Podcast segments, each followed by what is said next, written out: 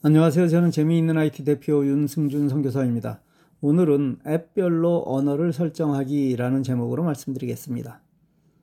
전 세계가 한국을 재인식하고 있습니다. 특히 전자, 조선, IT 부분은 타의 추종을 불허하는 세계 최고의 국가이고 BTS를 비롯한 K-팝, K-드라마에서 영화까지 세계를 깜짝 놀라게 하고 있습니다.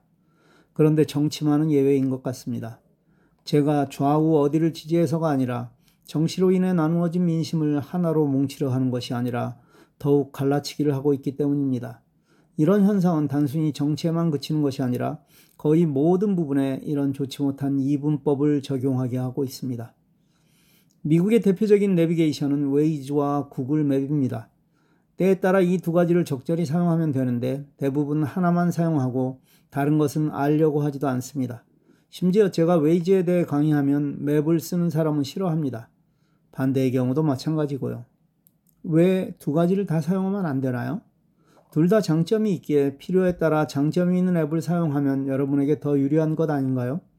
IT를 잘하는 사람은 이런 유연성이 있어야만 합니다. 나도 모르게 이분법에 익숙한 사람은 내가 쓰는 것만이 최고라는 엉뚱한 생각을 하고 심지어는 다른 것은 비난하기까지 합니다. Waze의 장점은 뭐니 뭐니 해도 경찰이 있다는 사실을 알려주는 것입니다. 이건 실제 아주 큰 도움이 됩니다. 미국의 교통위반 벌금은 최소가 200불 이상이고 조금만 과속하면 400불도 보통입니다. 만일 이 Waze로 1년에 한 번이라도 도움을 받는다면 그만큼 큰 유익이 되는 것이죠. 이 원리는 교통경찰을 발견한 사람이 버튼을 누르면 그 순간 그 지역을 지나가는 모든 사람의 웨이즈에 경찰이 있음을 소리와 지도로 알려주는 것입니다. 구글맵의 장점은 검색과 직접 연결된다는 것입니다. 즉, 내가 어떤 음식점을 구글 검색하면 바로 내비게이션과 연결되어 사용할 수 있다는 아주 편리한 장점이 있습니다. 그런데 이걸 사용하지 않는 사람은 검색에서 주소를 복사해서 다시 웨이즈에 붙여 넣어 사용합니다. 물론 이럴 필요가 있을 때는 그렇게 해야 합니다만 보통 local길에서는 이렇게 하실 필요는 없습니다. 저는 주로 freeway를 이용할 때나 장거리 운전에서는 Waze를 사용하고 local에서는 map을 사용할 때가 많습니다. 그런데 map을 사용할 때 아주 불편한 분이 계셨을 것입니다. 스마트폰을 한글로 세팅한 분입니다. Google Map도 한글로 나타나기 때문입니다. 이렇게 한글로 표시되면 미국에 사는 분의 경우 매우 불편합니다. 안내되는 길 이름이나 용어도 매우 다르기 때문입니다. 예를 들어 Foothill Boulevard를 Foothill 대로라고 한다던가 XX 나들목이라든지 미국에서 사용하지 않는 용어를 사용하기 때문입니다. 스마트폰 설정을 한글로 해놓으면 앱도 한글로 나오는 경우가 대부분입니다.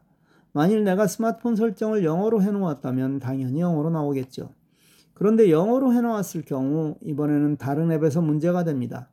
특히 우리가 많이 사용하는 카카오톡 같은 앱이 불편해집니다. 그런데 이번에 안드로이드 13으로 업그레이드 되면서 이 부분이 해결되었습니다. 즉, 내가 한글로 세팅해 놓아도 특정 앱은 원하는 언어로 바꿀 수 있게 된 것입니다. 작은 변화 같지만 사실은 아주 큰 도움이 되는 변화입니다. 이렇게 설정하십시오.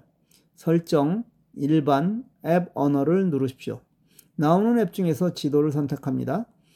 시스템 기본값에 체크되어 있을 텐데 English로 바꾸어 주십시오. 이제부터 지도는 영어로 바뀌어 나와 앞서 설명한 모든 문제가 해결될 것입니다. 캘린더, 유튜브 등 만일 내가 언어를 바꾸기를 원하신다면 그렇게 하십시오. 아직 모든 앱이 적용되지는 않습니다만 차츰 적용되는 앱이 늘어날 것입니다. 아주 사소한 것이 우리 삶을 바꾸는 것입니다. 따라서 주간 윤승준을 빠지지 말고 꼭 보고 공부하시길 바랍니다.